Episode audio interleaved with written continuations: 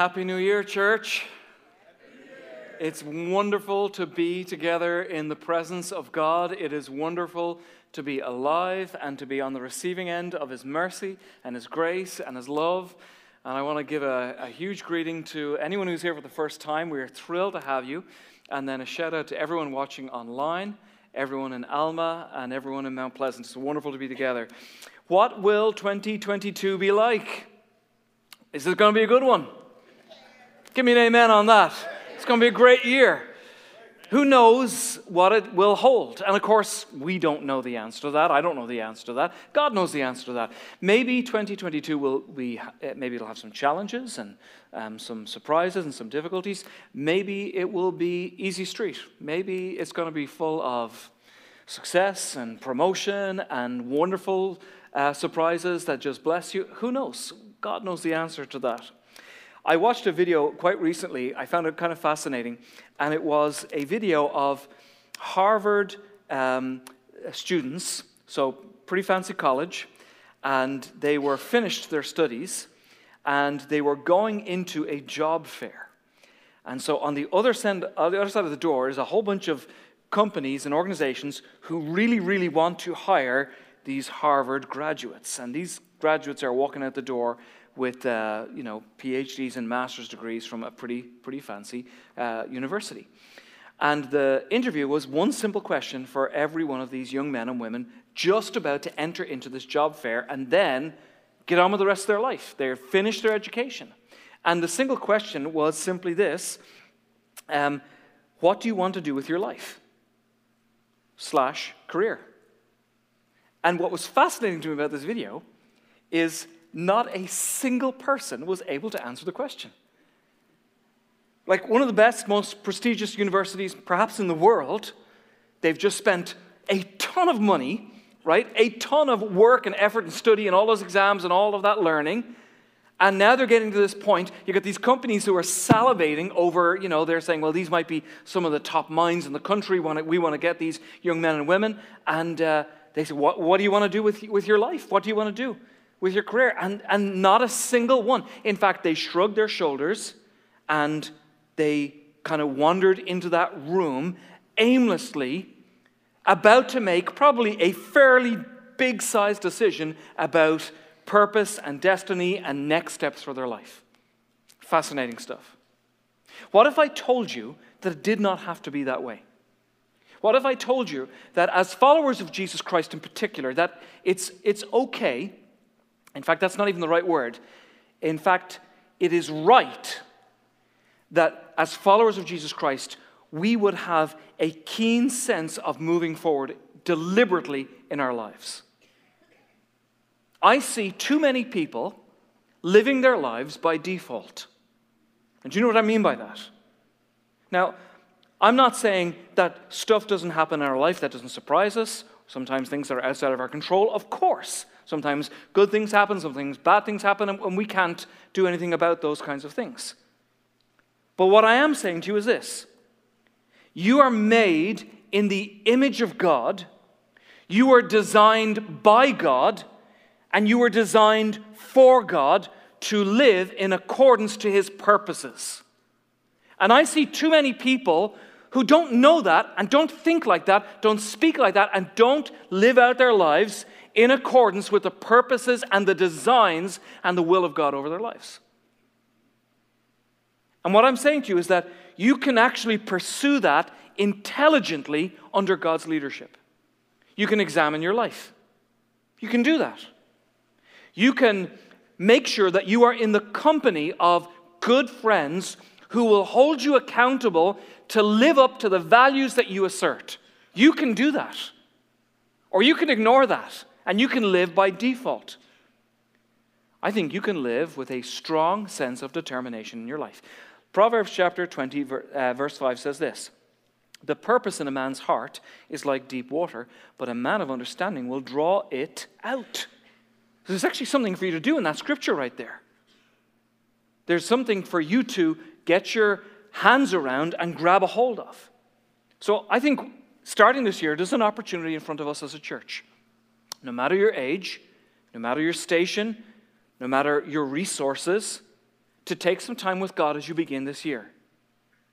Together, you might take a look at this one and only life that you get and to simply come before God and say, God, you've designed me in your image for your purposes. What would that look like, God? I, I want to be a part of that.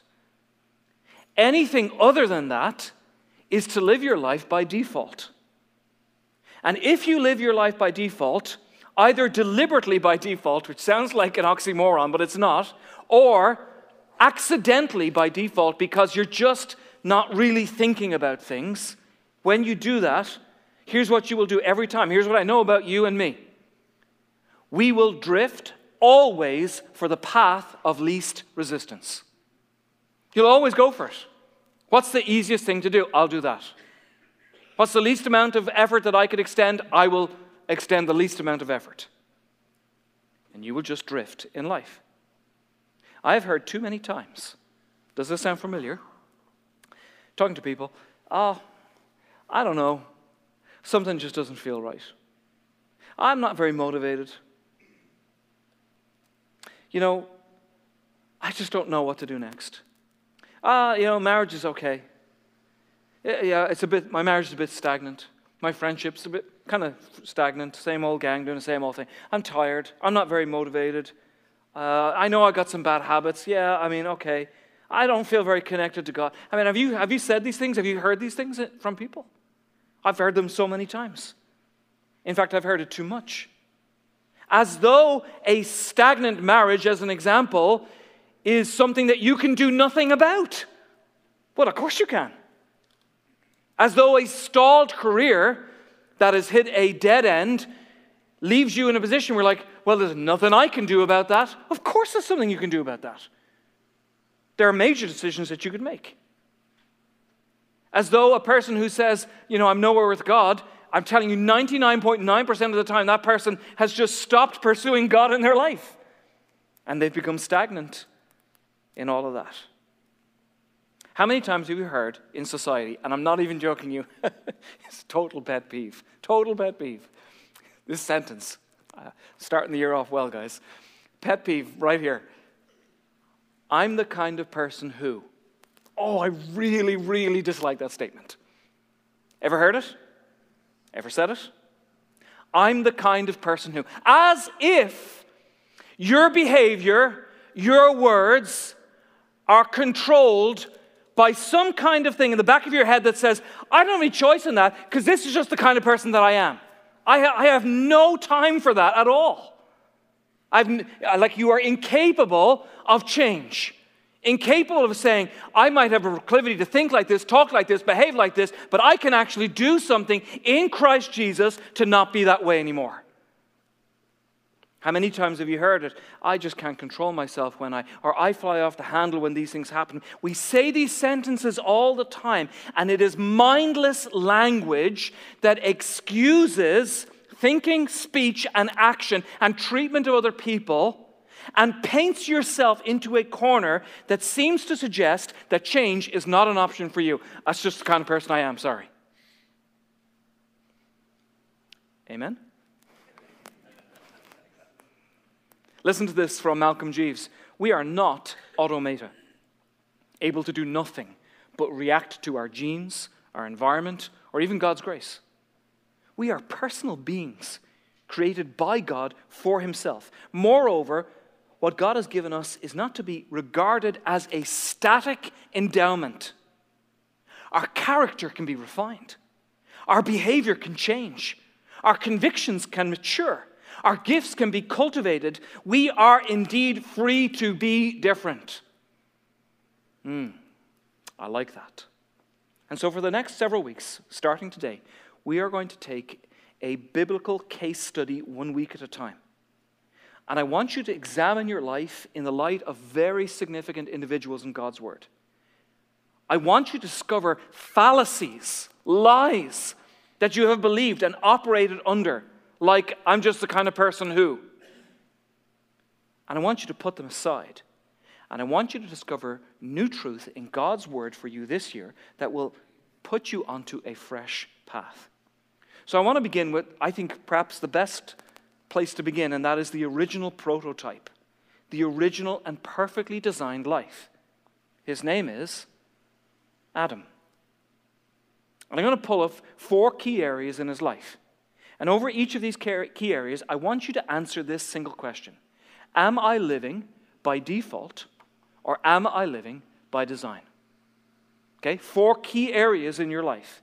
Am I living in default mode on this or am I living by design in this area of my life? So, four areas. Here's number one God gave you a physical life. Number one, God gave you a physical life. If you are here today, I'm telling you right now, you are not an accident.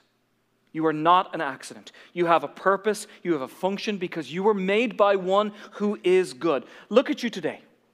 Look at you. Fine bunch of good looking people. And I've been to Alma, and you guys are a good looking bunch of people too. Online, thumbs up. Look at how God brags about your physical body. Fingers and toes, right? Look at what he says Psalm 139 For you were created, my inmost being, you knit me together in my mother's womb. I praise you because I am fearfully and wonderfully made. Your works, what's who's he talking about here, guys? Us. And what specifically about us? Our physical bodies. He says, Your works are, everyone together, wonderful. I know that full well. That is God bragging about your physical body. So your body was made by design and not by default. It's a great book. I probably read it 20 years ago. It's co authored by Philip Yancey, who's a phenomenal Christian author. Read anything that man writes. But it's co authored by another guy by the name of Dr. Paul Brand. In it, uh, the book's called Fearfully and Wonderfully Made. Look at what it says. He says, I want you to marvel at this for just a moment. You began as a single fertilized cell while you were still in your mother's womb, that single cell led to 60,000 miles of capillaries and blood vessels forming precisely where and when they needed to be. You are fearfully and wonderfully made. Now just take that and go, wow, that's me. That's your body. Nobel Prize winning Yale mathematician wrote about the development of the human body from a single cell and the instructions that go into your DNA. This is what he wrote. He said, The complexity of these, the mathematical models of how these things are needed, done, are beyond human comprehension. Even though I'm a mathematician, I look at this and marvel at how did we get these instruction sets? And that there's not a mistake in what they built within us. He says three things, not a Christian. He says, It's a mystery, it's magic, it's divinity. He got it right the third time. You are fearfully and wonderfully made.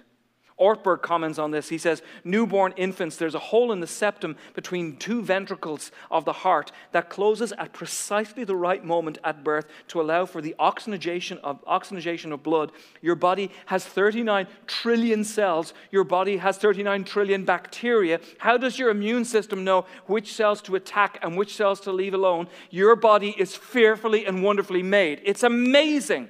You're literally amazing. Your eyes are only 1% of the weight of your head. They have 120 million cones.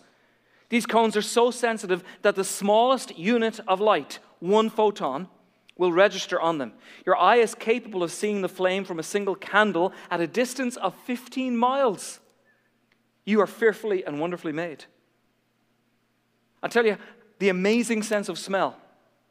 If a male moth smells a single molecule of pheromone from a girl moth three miles away, he will not eat or rest until he tracks down the captivating moth girl. And one molecule of pheromone per mile is enough for him to find her. And all the men said, Amen. Your physical body is amazing. And you ought to praise God. Did you know that? Like, look in the mirror. That's exactly what the scripture says. I praise you because I am fearfully and wonderfully made. Somebody say, Praise God.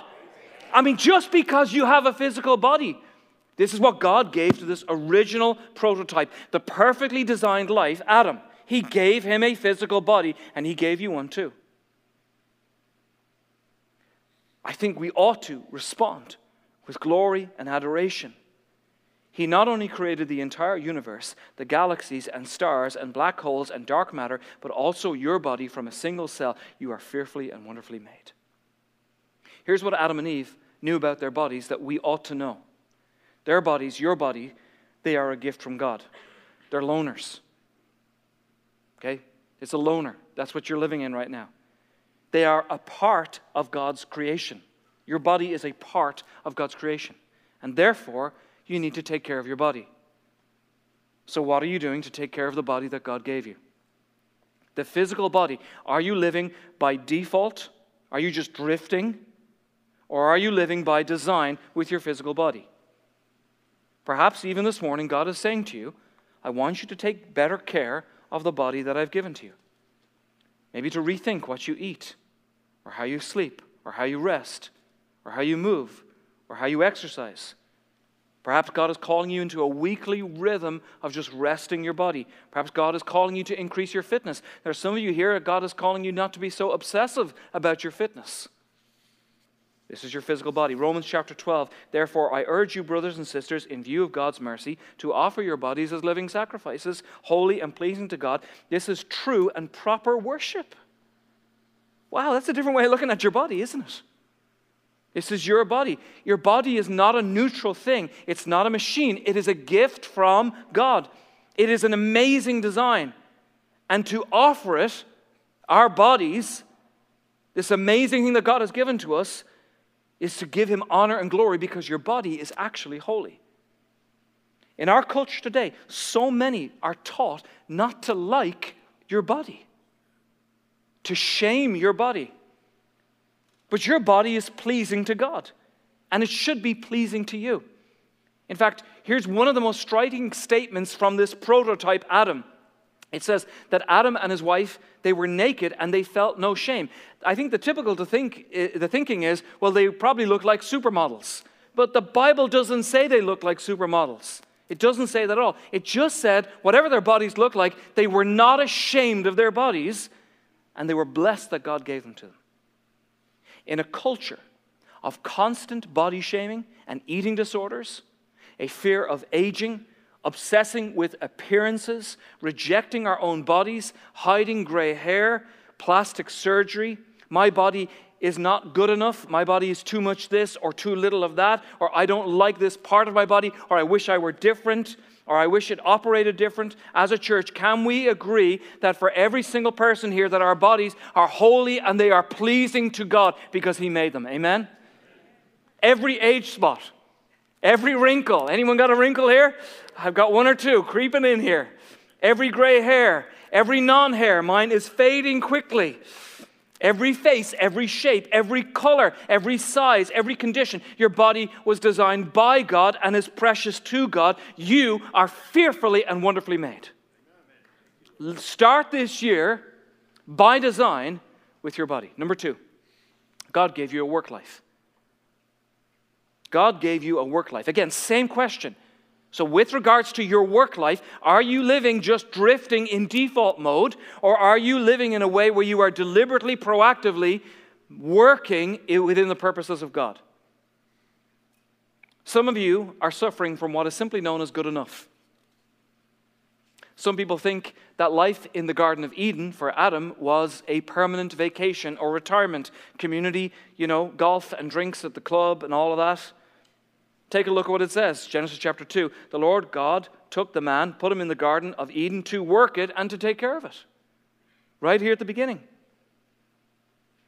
The difference between a jungle and a garden is design. Somebody deliberately pouring themselves into that.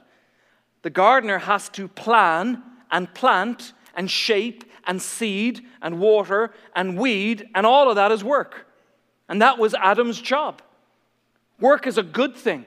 Work is a great thing. Work is from God. God has placed you here not to drift, but to work.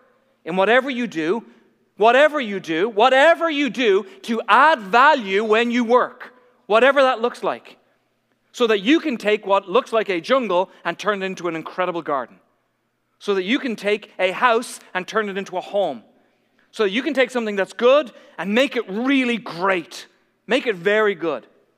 Colossians chapter 3. Whatever you do, work at it with all your heart, as working for the Lord, not for human masters, since you know that you will receive an inheritance from the Lord as a reward.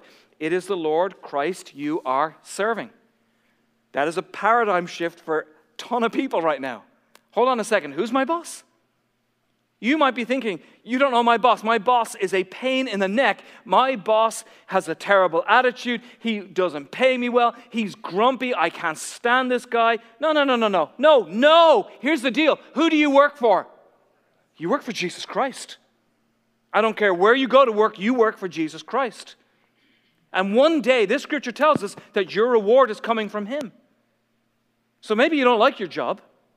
Maybe you love your job. Maybe you'd like to get a different job.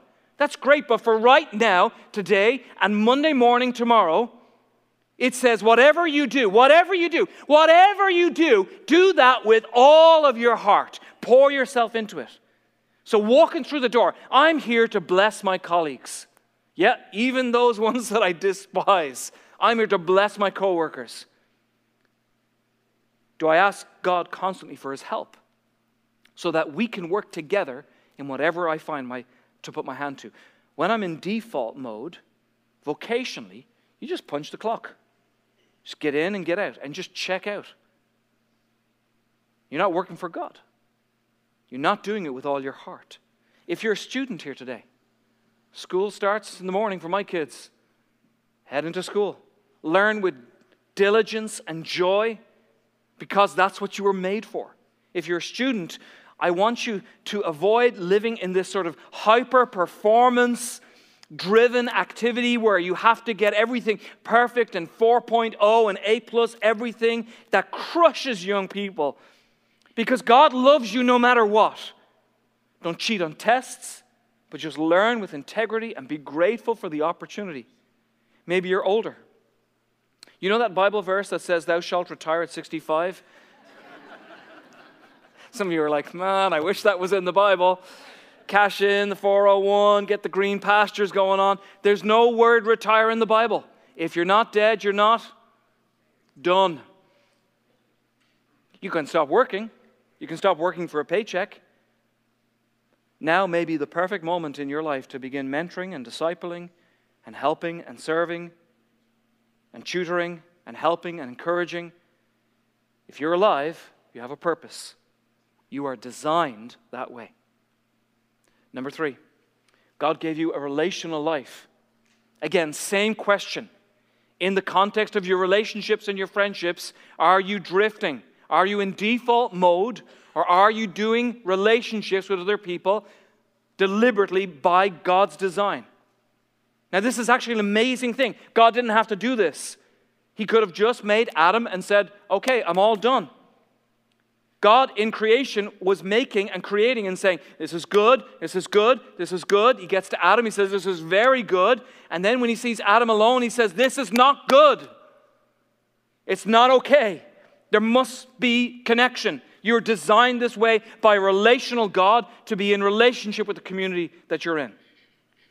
The idea is if you are in isolation, you are incomplete. Adam was not complete, he needed to be made whole. He needed to be completed, and this happened in relationship. And I think this is just as true for single people as it is for married people. Imagine you built a house, and I asked you, so, you know, what's the house going to be like? One story, two story? What's square footage? How many bedrooms? Uh, bathrooms? You know, are you going to have somewhere for the car? And you just kind of looked at me and said, uh, I don't know. I just thought I'd start swinging a hammer here and we'll see what happens. Who would do that? I'd love to see that house. That would be a really weird looking house, wouldn't it? Nobody does that. Nobody builds that by default. And yet we do that with relationships all the time. Do we spend time together with other people on drift default mode or do we do it deliberately by design? Do we parent our children in sort of automatic, you know, responses? Do we pray together? Do you connect with your husband or your wife? Do you manage your finances? You manage your schedule? Do you show care? How do you speak to each other? I guarantee you this for every marriage in the room today, even every friendship, don't let 24 hours go, but just give yourself two minutes to think. What could I, by design, say that would be say something out of my mouth in Christ to my husband or my wife or my friend that would absolutely bless this person within the next 24 hours? That's a game changer. You're now beginning to live by design in your relationships. Genesis chapter 2. Look at how poetic Adam is. This is now bone of my bone and flesh of my flesh. She shall be called woman, for she was taken out of man. Not bad, Adam. How many of you entered into marriage thinking, I think I know everything I need to know? Anyone do that? I think I kind of had a bit of that going on. I was wrong. I was very wrong. I remember one year for my wife's birthday, this wasn't even newlyweds. We're married uh, 20 some 20 uh, she's not here. 22 uh, years i think. 22 years. This wasn't even newlyweds. This was probably like a decade into my marriage and it was her birthday and i bought her clothes. Come on guys. How wise is this? The women are like no. What are you? I bought her like a pair of trousers and a dress and a sweater and a shirt and i, I picked out the colors and i picked out the sizes and i bought and i put them in the wrap paper and i gave them to her she, she's so nice. She's so nice. She was like, oh, she was like oohing and ahhing. She's like, oh, that's lovely. Thank you. And after her birthday, she sent every single thing back to the shop. She never wore a single item I bought her. Nothing. Guys, never ever buy your wife clothes. If she says thank you and I love it, she's lying to you, okay? That's a lie from the pit of hell. I think it says in the Bible, Thou shalt not buyeth clothes for thine wife, or something like that. I tell you, I told her the other day, if she ever leaves me, I'm going with her.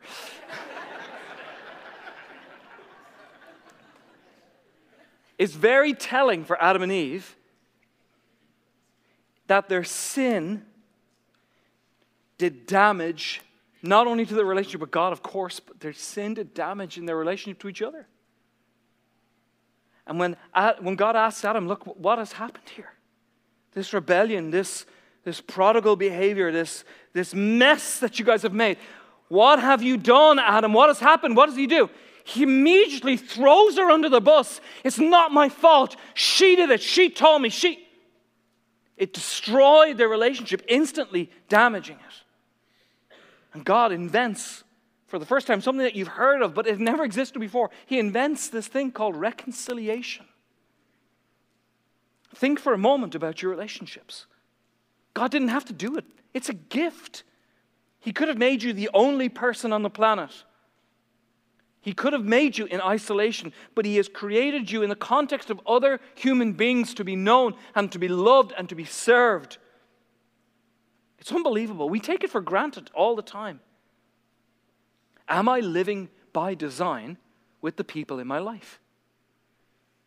Am I in a relationship with friends who are influencing me in a godly direction? Do I even think about that? Do I pray together with these people?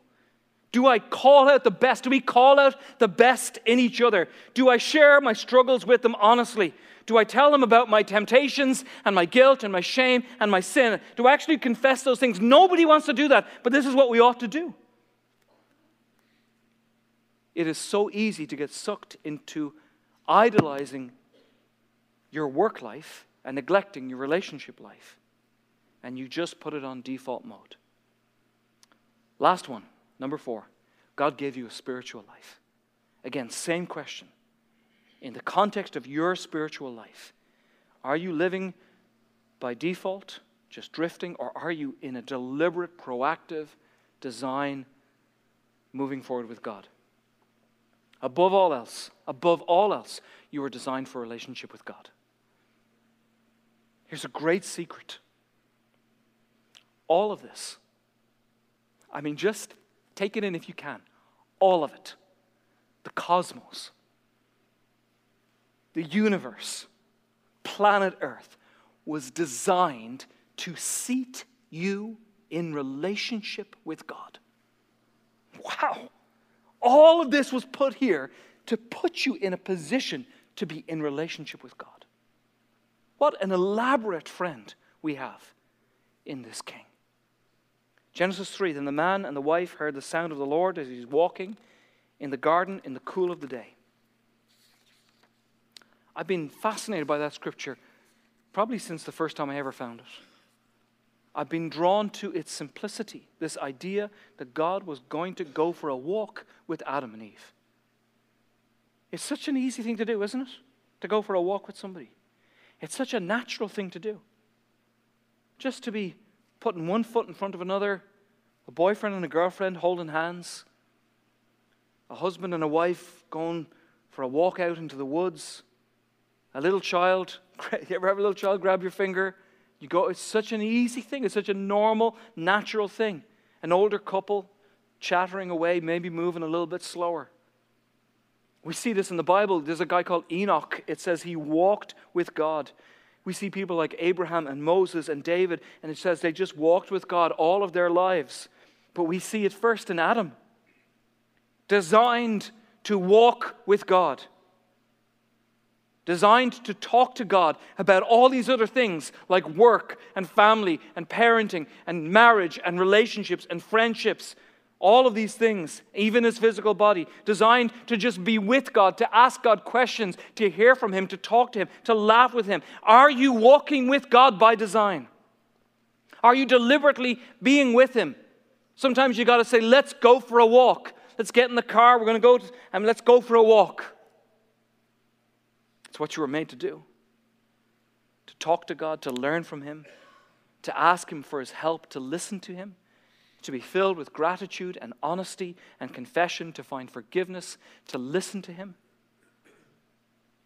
You see, one day, God came for a walk.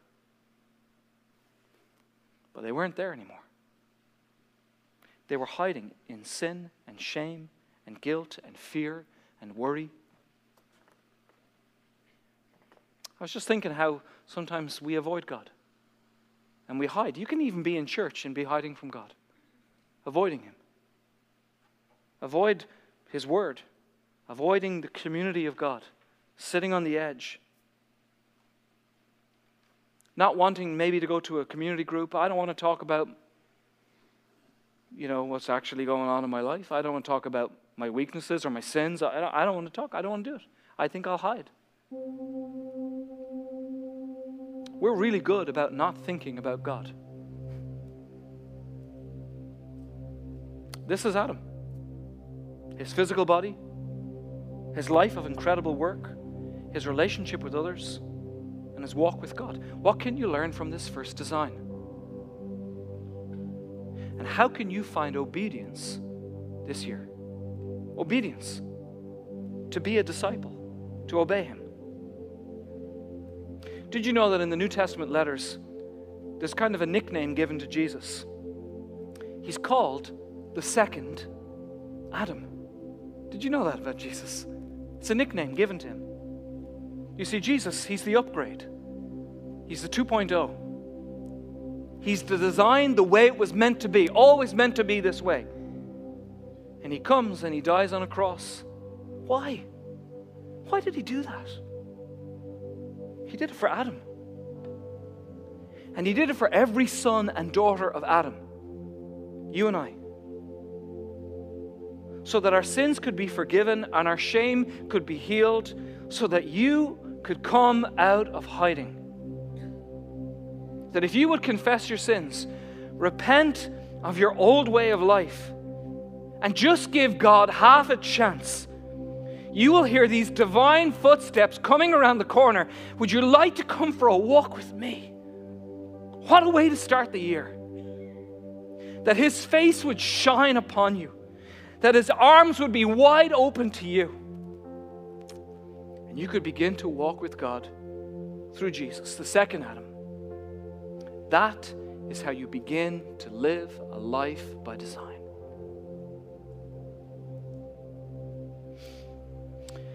Everyone online and at Alma and at Mount Pleasant, would you go ahead and go ahead and grab one of these cups? We're going to break bread together.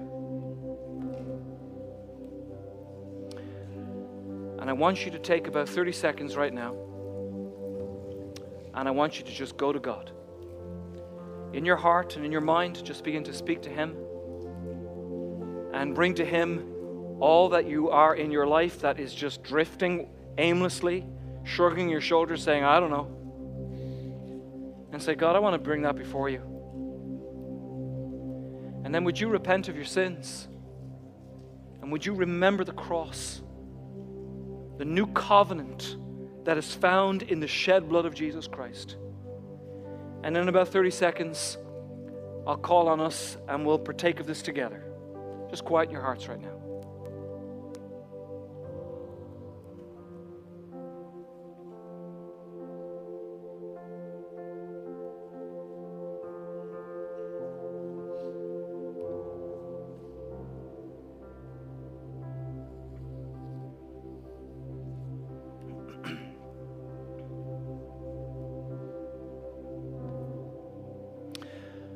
Father, thank you for sending your Son. Jesus, thank you for your body broken on our behalf. Let's partake of this bread together.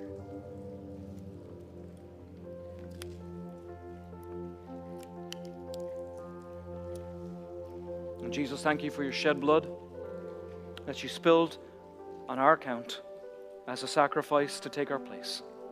Let's partake of this juice together.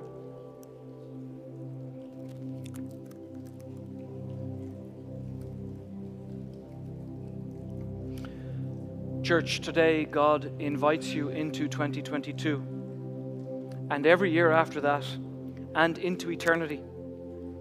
Through His Word and through His Holy Spirit, He invites every person listening to me right now to examine your life, to sift through these important pieces, and to bring them back to that original design with God. For every man and every woman listening to me today, for those of you who know, you know this. I'm not walking with God. Not at all. I invite you to follow him today. Would you start your year, would you start your year honestly? I invite you to respond to God even in this moment by confessing your sins and believing in God and denying yourself and following him the rest of your days. Let's pray together. Father, I thank you for your word. I thank you for the turning of the calendar. I thank you that you have given us this day. We thank you for our bodies. We ask you to bless them, especially anybody here who is hurt or sick or ill in any way. Father, would you bless the work of our hands as though you were the only one that we worked for? Would you breathe life into our relationship with others? We repent of our sins, God. We acknowledge your work on the cross on our behalf, your shed blood and your broken body, and we commit our lives to you to live for you, to follow you, to be adopted by you and accepted by you. We thank you for your grace and for your love. And the church together said, Amen. God bless. See you Sunday.